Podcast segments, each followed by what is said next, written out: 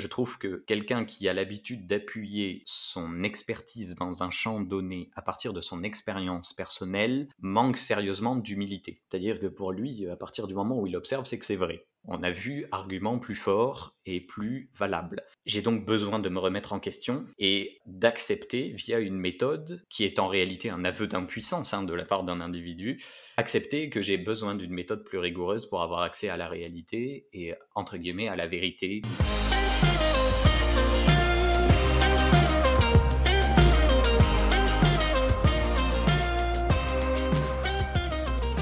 Bonjour à tous et bienvenue sur PhysioAdapt le podcast destiné à échanger et partager des connaissances en kinésithérapie et en santé. Aujourd'hui, je reçois Mathias Soulol, il est préparateur physique, formateur en ligne et vulgarisateur scientifique. Il partage notamment des informations sur les sciences du sport via sa page Instagram Mathias Soulol. Dans cet épisode, nous allons parler de la démarche scientifique en nous intéressant au parcours de Mathias, qui nous racontera d'où vient cette passion et comment il en est arrivé à l'expertise qu'il a aujourd'hui. Si le podcast vous plaît, n'hésitez pas à le partager et à vous abonner sur la plateforme d'écoute de votre choix. Je vous laisse tout de suite avec l'épisode et vous souhaite une bonne écoute. Bonjour Mathias. Salut. Bienvenue sur PhysioAdapt et merci d'avoir accepté mon invitation pour cet épisode. Pour commencer, est-ce que pour toutes les personnes qui nous écoutent, tu pourrais te présenter de la façon dont tu le souhaites? Oui, bien sûr. Euh, donc Mathias Soulol, je suis formateur en ligne et coach. Donc je suis préparateur physique pour être plus exact. J'ai un master dans les sciences du sport, notamment en STAPS, en entraînement sportif, que j'ai obtenu à Toulouse. Et en parallèle de ce master, enfin en même temps que le master, j'ai eu l'occasion d'intégrer l'INSERM pour mon stage de master 2 où j'ai pu euh, faire de la recherche en laboratoire sur les modes de contraction musculaire. Voilà, donc globalement c'est un peu ça mon bagage et à l'heure actuelle je forme les individus à la méthode scientifique, à différents domaines de l'hypertrophie et de la force maximale et ainsi de suite. Ok, super, merci pour cette présentation. Donc aujourd'hui, tu vas nous parler de la démarche scientifique, de la méthode scientifique. Est-ce que tu pourrais déjà nous dire ce qu'est pour toi la méthode scientifique? C'est pas possible à résumer dit comme ça parce qu'il n'y a pas une méthode scientifique il y a des méthodes scientifiques en fonction du domaine dans lequel euh, tu investigues. Et donc, euh, il y a une méthode pour découvrir euh, un boson de Higgs et il y a une méthode pour découvrir l'efficacité de telle ou telle thérapie et autres, ou alors telle ou telle méthode sportive, qu'importe. Donc, en fait, ça dépend du milieu dans lequel tu te situes. Si je devais reprendre éventuellement les mots d'un chercheur qui s'appelle Guillaume Lecointre et qui a travaillé un petit peu sur ce socle de connaissances, les savoirs, les croyances, etc., il a tendance à décrire la méthode scientifique comme un contrat tacite matérialiste, c'est-à-dire que il y a une forme de contrat qui s'instaure avec la réalité et le matérialisme au sein de, au sein de quasiment toutes les disciplines, enfin pour lui toutes les disciplines euh, scientifiques, et donc euh, j'investigue le réel à partir de ce matérialisme, et la, science ne se pose pas les questions qui iraient en dehors de ce matérialisme. Voilà, c'est un petit peu comme ça qu'il a tendance à le, à le résumer, et je trouve que l'idée d'un contrat avec des termes est assez bien choisie, étant donné qu'il arrive parfois que les scientifiques sortent du contrat et c'est ce qu'on appelle une fraude scientifique ou euh, quelque chose comme ça, tu vois. Donc, euh, au final, la notion de contrat n'est pas trop euh, est, un cadre descriptif de la méthode scientifique ou de la science au sens général du terme, qui correspond assez bien à ce que font en vrai les scientifiques. D'accord. Et toi, quand est-ce que tu as commencé à t'intéresser aux sciences, aux méthodes scientifiques dans ton parcours scolaire D'où vient cette passion que tu as pour, pour les sciences? Euh, j'avais déjà une appétence pour euh, les sciences dans le cadre du lycée, tout simplement. J'ai fait un bac S avec, euh, avec la spécialité sciences et vie de la Terre. Mais là où c'est vraiment venu, c'est au cours de l'université, où tu te retrouves confronté aux recherches. C'est peut-être un peu moins vrai sur ma première licence. J'étais d'abord parti en licence éducation et motricité pour faire enseignant dans, les, dans le sport. Je commençais à utiliser des auteurs qui avaient fait de la recherche scientifique pour justifier ma pratique en tant qu'enseignant. Mais ensuite, je me suis redirigé vers la prépa physique et c'est à partir de ma licence en entraînement sportif que j'ai vraiment commencé à utiliser les données scientifiques pour mener une réflexion autour de l'entraînement, autour de la récupération, autour de tout ce qui touche euh, à la performance sportive. Donc c'est plutôt durant la licence et la période universitaire. Et euh, pourquoi c'était important pour toi d'avoir euh, cette, cette démarche scientifique dans le sport? Comment est-ce que tu justifierais? Est-ce que pour toi c'est nécessaire d'avoir cette approche scientifique? Oui, c'est nécessaire parce qu'au même titre que n'importe quelle discipline, de la vie de tous les jours, hein, entre guillemets, alors pas toutes peut-être, mais une grande partie, le sport, la performance sportive et tout ce qui gravite autour ont des exigences vis-à-vis du réel et il y a nécessité d'utiliser une méthode rigoureuse pour avoir accès à cette réalité. En admettant qu'il y ait bien une réalité autour de nous, il faut bien que j'utilise une méthode rigoureuse pour y avoir accès. Je ne fais pas ça n'importe comment parce qu'il existe de très nombreux biais dans nos vies de tous les jours et la méthode scientifique se propose d'écarter au moins la grande majorité des biais qui puissent exister et euh, qu'on a en tête. Donc le sport, le sport n'échappe pas. Je vois, en fait, si tu veux, je vois pas de raison particulière pour que le sport échappe à cette, euh, on va dire, contrainte méthodologique et euh, matérialiste. Donc oui, pour moi, c'est fondamental. Ouais, je, j'aurais tendance à voir le, ce qu'on appelle aujourd'hui le BP, c'est-à-dire l'evidence-based practice, donc la pratique fondée sur les évidences scientifiques, comme, euh, et quand je dis fondé, c'est vraiment fondé. C'est-à-dire que je vois ça comme une pyramide avec comme socle de connaissances communes à l'ensemble des individus qui veulent pratiquer ce, on va dire, cette forme de, réalité, de, vérité avec euh, les sciences. Je vois ça comme euh, un socle commun qui vient fonder le reste de ta pratique, c'est-à-dire à la fois le retour avec les clients dont tu t'occupes ou les patients, mais également avec ta propre expérience personnelle. Donc c'est un triptyque, mais c'est pas un triptyque avec une égalité entre ces trois pôles. C'est pour moi c'est le fondement, c'est la méthode scientifique ou les, les niveaux de preuve les plus rigoureux dont on dispose, et ensuite à partir de ce socle, je viens moduler ma pratique. c'est un peu, un peu ça comme je le vois. Tu parlais de, de biais dans la vie réelle.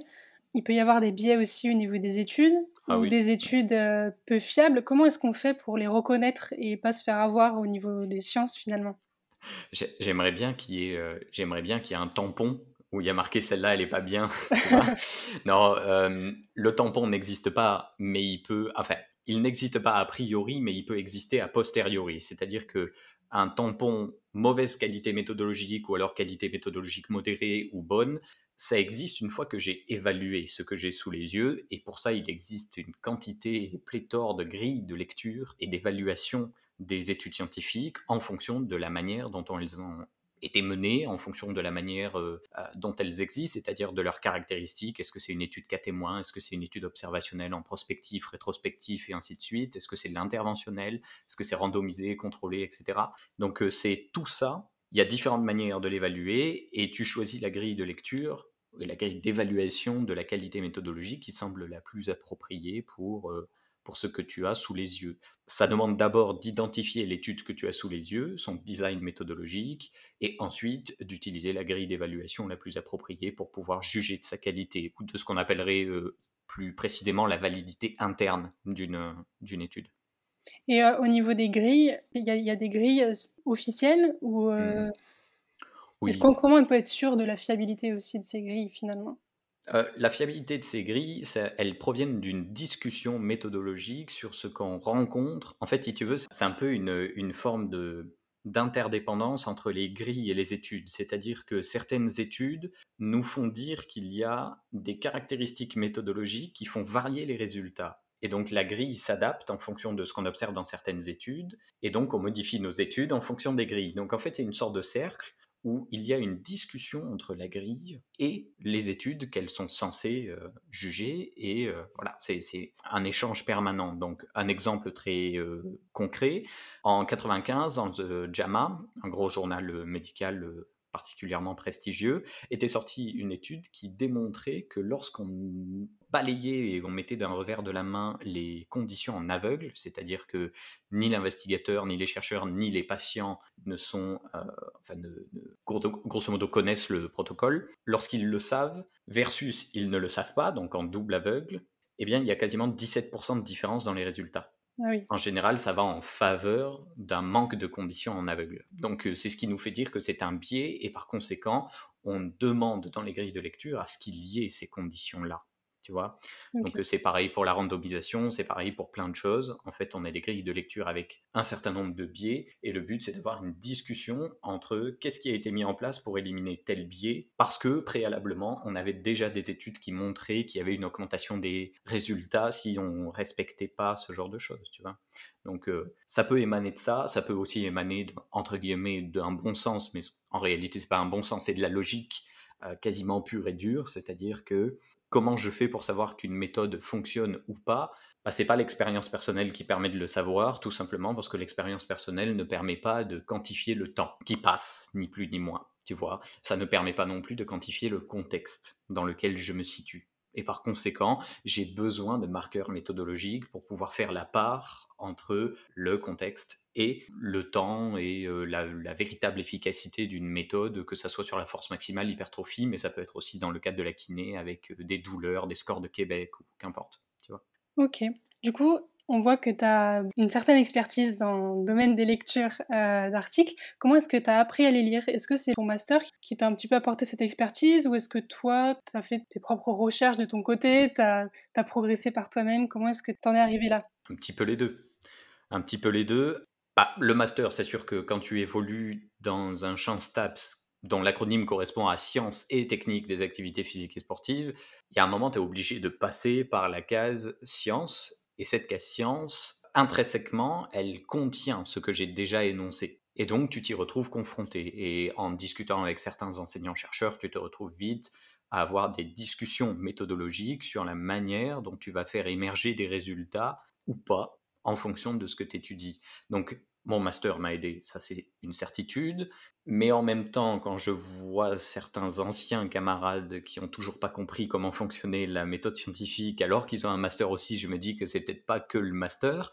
Donc euh, il y a hum, non, il y a un intérêt personnel, euh, il y a un intérêt personnel pour la méthode quoi. C'est-à-dire que je me suis un petit peu éloigné. En fait, si tu veux, pour être tout à fait franc, je trouve que quelqu'un qui a l'habitude d'appuyer son expertise dans un champ donné à partir de son expérience personnelle manque sérieusement d'humilité. C'est-à-dire que pour lui, à partir du moment où il observe, c'est que c'est vrai. Oh, on a vu argument plus fort et plus valable. J'ai donc besoin de me remettre en question et d'accepter via une méthode qui est en réalité un aveu d'impuissance hein, de la part d'un individu, accepter que j'ai besoin d'une méthode plus rigoureuse pour avoir accès à la réalité et entre guillemets à la vérité, je mets des guillemets parce que ce, ce qu'on appellera une vérité scientifique. Donc ça se, ça se profile selon un cadre quand même assez précis et pas forcément une vérité au sens général du terme. Mais qu'importe. Donc j'ai besoin de ça. Donc euh, oui, ça a été un intérêt personnel de vouloir me remettre en question et d'adopter la méthode qui, en toute probabilité, me fera le moins souvent tromper dans mes choix. Voilà. Et si jamais je me trompe, c'est pas grave. Ça veut dire que je vais devoir chercher pourquoi je me suis trompé. Peut-être que j'ai appliqué un champ disciplinaire de manière trop large et que je me retrouvais dans une situation spécifique euh, avec laquelle on ne pouvait pas appliquer ce champ euh, scientifique ou euh, ce, on va dire la théorie des études scientifiques et ainsi de suite. Donc il y, a il y a une remise en question permanente et une forme de scepticisme qui s'installe autour de la réalité et donc je souhaite dépendre essentiellement d'une méthode qui soit la plus fiable possible pour me tromper le moins souvent possible. Ok. Alors, tu parlais du fait que tu avais fait un stage à l'INSERM. Qu'est-ce que l'INSERM et qu'est-ce que ce stage t'a apporté pour tes connaissances scientifiques? L'INSERM, donc l'acronyme, ça veut dire l'Institut national de la santé et de la recherche médicale. Donc c'est une grosse institution française, nationale, indépendante, qui travaille autour de plein, plein de thèmes, une multitude de thèmes, et euh, la grosse institution est divisée en plusieurs laboratoires, ces laboratoires sont divisés en plusieurs équipes, et ainsi de suite. Donc moi j'étais dans une équipe très précise qui s'occupe en partie de neurologie, de motricité, euh, d'investigation cérébrale, de contrôle des conscients et inconscients de certaines pensées, et également de certains médicaments dans le cas de pathologie. Moi j'ai étudié la à l'INSERM, j'ai étudié les modes de contraction. C'était spécifique à, un domaine de recherche dans le champ des STAPS, tout simplement. Et donc, je regardais un petit peu ce qui se passait au niveau du cerveau. Qu'est-ce que ça m'a permis de. Ça m'a permis d'avoir accès à un matériel euh, haut de gamme dans l'investigation euh, de certains phénomènes. Et ensuite, euh, bah, en fait, c'est mon, comment dire, c'est mon pied à l'étrier de la méthode scientifique, euh, être dans une institution comme celle-ci qui se veut scientifique euh, par essence, puisque c'est le but de, la recherche, bah, ça m'a donné envie d'y rester, enfin d'y rester, j'y suis plus, mais ça m'a donné envie de rester dans le monde scientifique et de comprendre comment fonctionnait la méthode. Euh, je ne peux pas te dire ce que ça m'a apporté, en fait ça m'a apporté exactement que la même chose que ce que m'apporte mon quotidien parce que je passe mon temps à, lire et à investiguer et ainsi de suite. Donc euh, l'INSERM, ça a été euh, la possibilité pour moi d'échanger avec des chercheurs, d'échanger avec euh, chercheurs et chercheuses bien entendu, d'échanger avec des gens qui sont absolument passionnés par ce qu'ils font et qui, je l'espère, ont toujours cette envie de remettre en question un petit peu l'idée de, de laquelle ils se fondent de la réalité, tu vois, quelque chose comme ça. Donc je me, suis, je me suis retrouvé à être dans un environnement particulièrement favorable pour apprendre, découvrir, échouer parfois, euh, bien souvent d'ailleurs, et euh, investiguer à travers euh, un regard scientifique sur tel ou tel phénomène. Est-ce que tu aimerais compléter ce cursus avec un doctorat ou? Au départ, au départ c'était le, au départ c'était l'objectif de faire un doctorat, mais pour la majorité du temps, pour être un doctorat, il faut une bourse de thèse bourse de doctorat. Et en tout cas pour Midi-Pyrénées, mais je suppose que c'était la même chose pour. Enfin, aujourd'hui c'est Occitanie, c'est plus Midi-Pyrénées, mais bon, qu'importe. Pour la région euh, Occitanie, il fallait se, un petit peu se friter avec d'autres universités pour obtenir ces bourses qui étaient en quantité limitée. Et pour ça, il faut être major de promo, ce, que, ce que je n'ai pas été. Je n'ai pas été major de promo. C'est un copain à moi qui est à l'INSERM avec moi qui l'a été à, à presque 18 de moyenne, je crois, pour le Master 2. Moi, j'étais pas tout à fait à 15, donc il y a un monde entre, entre Dorian et moi. Donc euh, c'est lui qui l'a obtenu. Et pendant mon Master 2, on m'a proposé du travail, tout simplement, de faire de la vulgarisation scientifique. Donc j'ai préféré partir sur la vulgarisation plutôt que sur le doctorat lui-même. Ok. Je savais pas que c'était aussi compliqué d'avoir un doctorat en France. C'est euh, sympathique. Si, mais ensuite, il existe d'autres possibilités, bien entendu. On n'est pas obligé d'avoir que la bourse de thèse. Il y a aussi des thèses industrielles, il y a aussi des appels à projets, il y a plein plein de choses. Mais les appels à projets, par définition, tu peux peux pas trop négocier le sujet que tu vas aborder pendant ta thèse.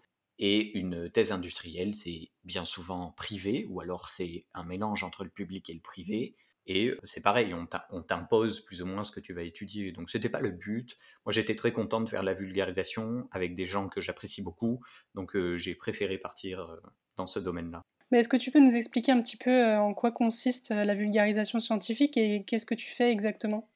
À l'heure actuelle, mon travail de vulgarisateur, il consiste à simplifier un petit peu les données disponibles dans la littérature scientifique vis-à-vis d'un sujet sans le falsifier. C'est un, peu le, c'est un peu le dosage que j'essaie d'avoir, c'est-à-dire que j'aborde des notions qui sont quand même relativement euh, complexes, entre guillemets, puisqu'elles demandent au moins le niveau licence euh, de temps en temps pour les aborder, parce que c'est pas, même si je veux bien euh, admettre que je ne sois pas si mauvais que ça pour vulgariser, tout n'est pas vulgarisable pour tout le monde.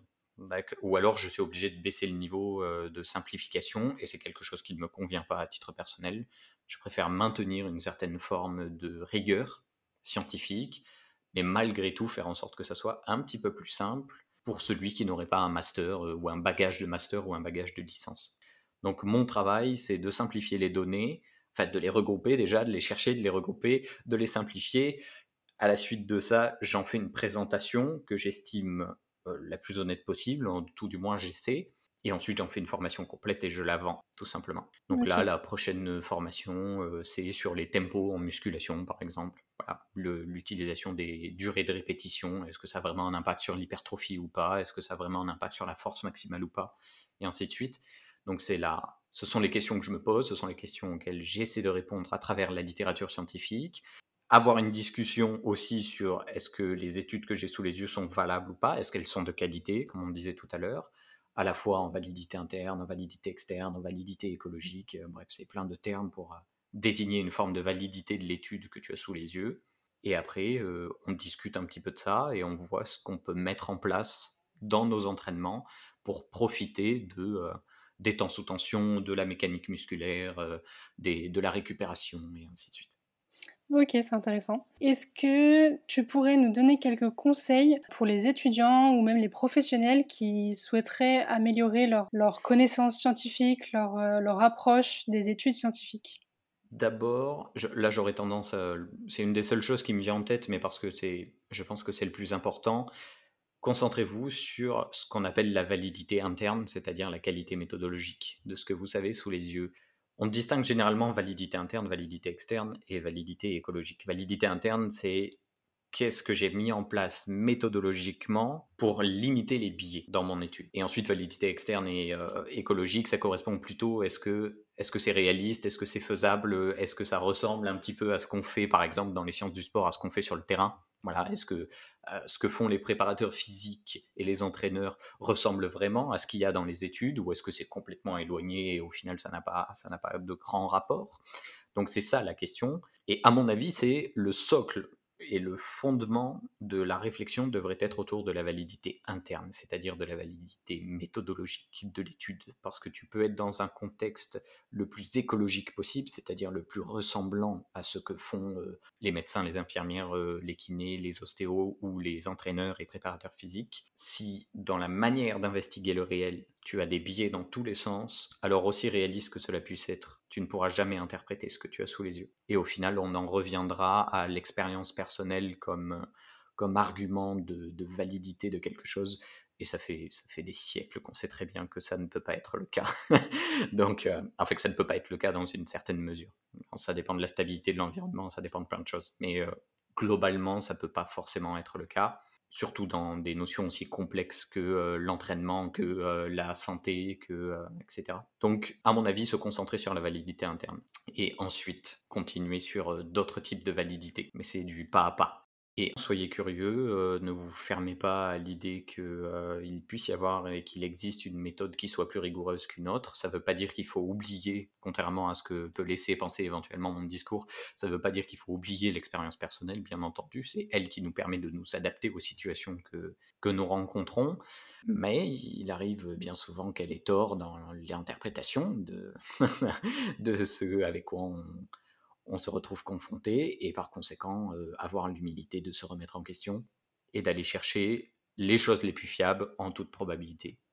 Donc c'est toujours pareil, grosso modo aussi. Deuxième conseil par exemple, c'est de discuter avec les probabilités. Quoi. Ne pas oublier que notre, que notre monde dépend de l'apparition et de la fréquence d'apparition de, certaines, de certains phénomènes et qu'il y a des phénomènes qui sont plus fréquents que d'autres. et donc, euh, c'est la méthode scientifique qui permet d'y avoir accès et pas l'expérience personnelle. Ok. Finalement, qu'est-ce que tu dirais quand des études euh, montrent une certaine chose et que dans mmh. l'expérience, dans notre pratique avec les patients, le contraire marche? Est-ce que euh, on, continue de faire ce qu'on fait ou est-ce qu'il faut absolument, entre guillemets, suivre les recommandations des études? Je pourrais pas, bien entendu, on ne peut pas discuter de cette question parce que c'est une question qui est très large, extrêmement complexe avec beaucoup de facteurs. Donc euh, c'est pas, euh, dans, on va dire, c'est pas dans les cinq minutes qui me restent que je vais pouvoir répondre à la question. Mais globalement, je dirais en premier lieu que ça dépend de ce que tu entends par ça marche. Souvent, c'est la confusion vient de là, la plupart du temps. Pour moi, en tant que Mathias Soulol, investigateur euh, du réel par une méthode scientifique, ça marche, ça veut dire dispose d'un effet propre en dehors des effets contextuels et temporels. Mais parfois, pour un très grand nombre de personnes, y compris les patients et les patientes, ça marche, ça veut dire je vais mieux. Et donc en fait, il y a un décalage entre le mot ça marche d'un côté de la part de la patientèle et de certains professionnels de santé et de l'autre de la part de l'investigation par la méthode scientifique. Comme on n'a pas la même définition, souvent on se fout sur la tronche, mais c'est pas tout à fait justifié parce que si on se mettait d'accord sur la définition en premier lieu, la plupart du temps, il n'y a pas n'y a pas à discuter. Quoi. Donc, euh, enfin, pas discuter, je suis peut-être un petit peu extrémiste, un petit peu radical, mais l'idée globale est là. En partant des mêmes prémices, on aboutit normalement à la même conclusion. Donc, quand tu me dis ça marche, bah moi je veux bien te croire sur parole, mais ça dépend ce que tu m'appelles ça marche. Si tu me dis ça marche dans le sens mon patient va mieux. Oui, moi c'était dans ce sens-là que. Mais c'est super que le patient aille mieux, mais en fait, si tu veux, le patient peut aller mieux pour une multitude de raisons, et une bonne partie de ces raisons, dont les effets contextuels, ne dépendent pas nécessairement de toi. Donc en fait, parfois, il y a certaines situations où on peut très clairement se demander euh, à quoi tu sers, quoi. Mais c'est pas une insulte, hein, c'est pareil pour euh, pareil pour un entraîneur. Hein, ceci dit, hein, là on parle de kiné, mais de kiné ou de, santé en général, c'est pareil pour les médecins, c'est pareil pour les entraîneurs, euh, pour les préparateurs physiques. Il y a des contextes qui font que ça dépend pas de toi. Donc euh, il faut accepter qu'il y ait des paramètres que tu puisses contrôler, il y en a d'autres que tu peux pas trop contrôler. Et la discussion à avoir, c'est qu'est-ce que je peux contrôler et qu'est-ce que je peux mettre en place parmi les facteurs que je contrôle qui soit le plus efficace possible pour mon patient. Parce qu'au final, éthiquement, tu as une obligation de moyens, via ton code de déontologie. Et cette obligation de moyens, elle te force non pas nécessairement à faire en sorte que ton patient aille mieux, puisque c'est une obligation de moyens, mais pas une obligation de résultat, mais à faire en sorte de mettre en place le contexte le plus favorable pour qu'il aille mieux. Et donc, il y a une discussion à avoir sur quels sont mes actes, euh, comment dire, quels sont les premiers actes que je peux mettre en place, et si jamais cela fonctionne pas, ben, éventuellement se diriger vers quelque chose euh, qui serait moins evidence-based et plus d'expérience personnelle. Encore une fois, euh, il n'est pas question de faire en sorte que ça soit que de la science et le reste, on l'oublie. C'est une discussion à avoir entre le patient, ton expérience personnelle et les données probantes sur un sujet. Et tu fais discuter ces trois pôles, et en fonction du contexte dans lequel tu te situes, à toi de voir s'il convient d'utiliser euh, telle ou telle méthode et de voir si ça fonctionne ou ça marche pour le patient ou la patiente. Donc faire des tests et puis savoir se remettre en question si euh, on n'a pas les résultats souhaités. Ouais, moi il me semble, il me semble qu'éthiquement c'est préférable d'employer en premier lieu, c'est-à-dire en première intention, l'ensemble des méthodes qui bénéficient du, plus haut niveau de preuve d'efficacité. Et, mais il arrive que parfois tu te retrouves avec des patients et des patientes qui ne soient pas du tout répondants à ce type de protocole, ça arrive. Il y a des patients qui ne sont pas euh, récepteurs, euh, euh, qui ne sont pas sensibles à l'effet placebo non plus, tu vois, ça arrive. Donc, dans ce contexte-là, emploie les méthodes qui se semblent les plus appropriées en fonction de ce que la patient ou la le patient veut, veut bien subir également. Tu vois, il y a toujours un accord. Il y a une discussion entre l'accord, les attentes, euh, ton expérience perso, les données probantes. Euh, euh, c'est un véritable casse-tête, mais qui est particulièrement intéressant sur la manière dont on doit aborder une problématique de santé ou d'entraînement. Parce que ça ne concerne pas que les kinés, ça concerne aussi les préparateurs, les préparateurs physiques. Ok, bah, merci beaucoup euh, de nous avoir fait part de ton expérience et de tous tes conseils. Avec plaisir, merci à toi. Euh, je t'en prie. En tout cas, c'était très intéressant. Donc, euh, je rappelle qu'on peut te retrouver sur Instagram, Mathias Soulol. Je mettrai le pseudo en description. Ok. Et puis, on se dit à bientôt. Yes, à bientôt. Merci encore pour l'invitation. Je t'en prie. Salut. Ciao. Merci à vous d'avoir écouté cet épisode. On se retrouve très prochainement avec un nouvel invité. En attendant, vous pouvez me retrouver sur Instagram via ma page PhysioAdapt. Et si le podcast vous plaît, n'hésitez pas à le partager et à vous abonner, quelle que soit la plateforme d'écoute. À bientôt!